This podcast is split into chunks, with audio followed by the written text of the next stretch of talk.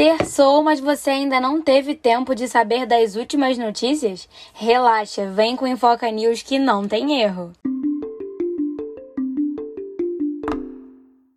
A China autorizou a importação de carne bovina do Brasil, mas atenção, apenas se tiver o certificado sanitário internacional emitido até o dia 3 de setembro de 2021, um dia antes da suspensão da entrada de contêineres de carne brasileira devido à notificação de dois casos suspeitos de vaca louca. Diretora-geral assistente da OMS, Mariângela Simão, diz que o mundo está entrando em uma quarta onda da pandemia de Covid, mas ela alerta sobre a diferença de comportamento em cada região. Na América, por exemplo, existe uma transmissão comunitária com pequenos picos. Já na Europa, estão entrando novamente em um pico de casos.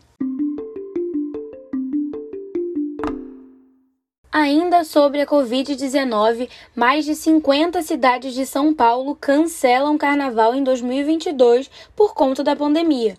As prefeituras temem uma nova onda de Covid e decidem manter a cautela, não realizando o carnaval do ano que vem.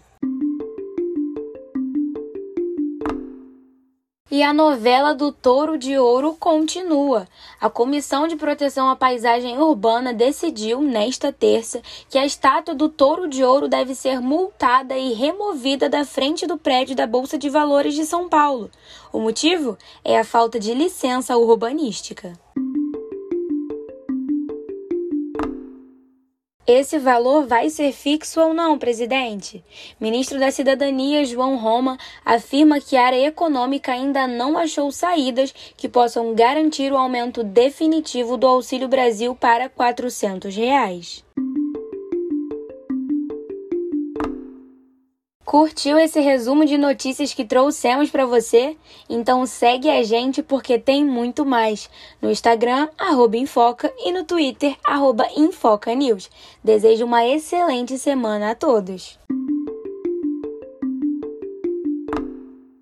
Produção Infoca. Repórter Tamires Vieira. Edição Tamires Vieira.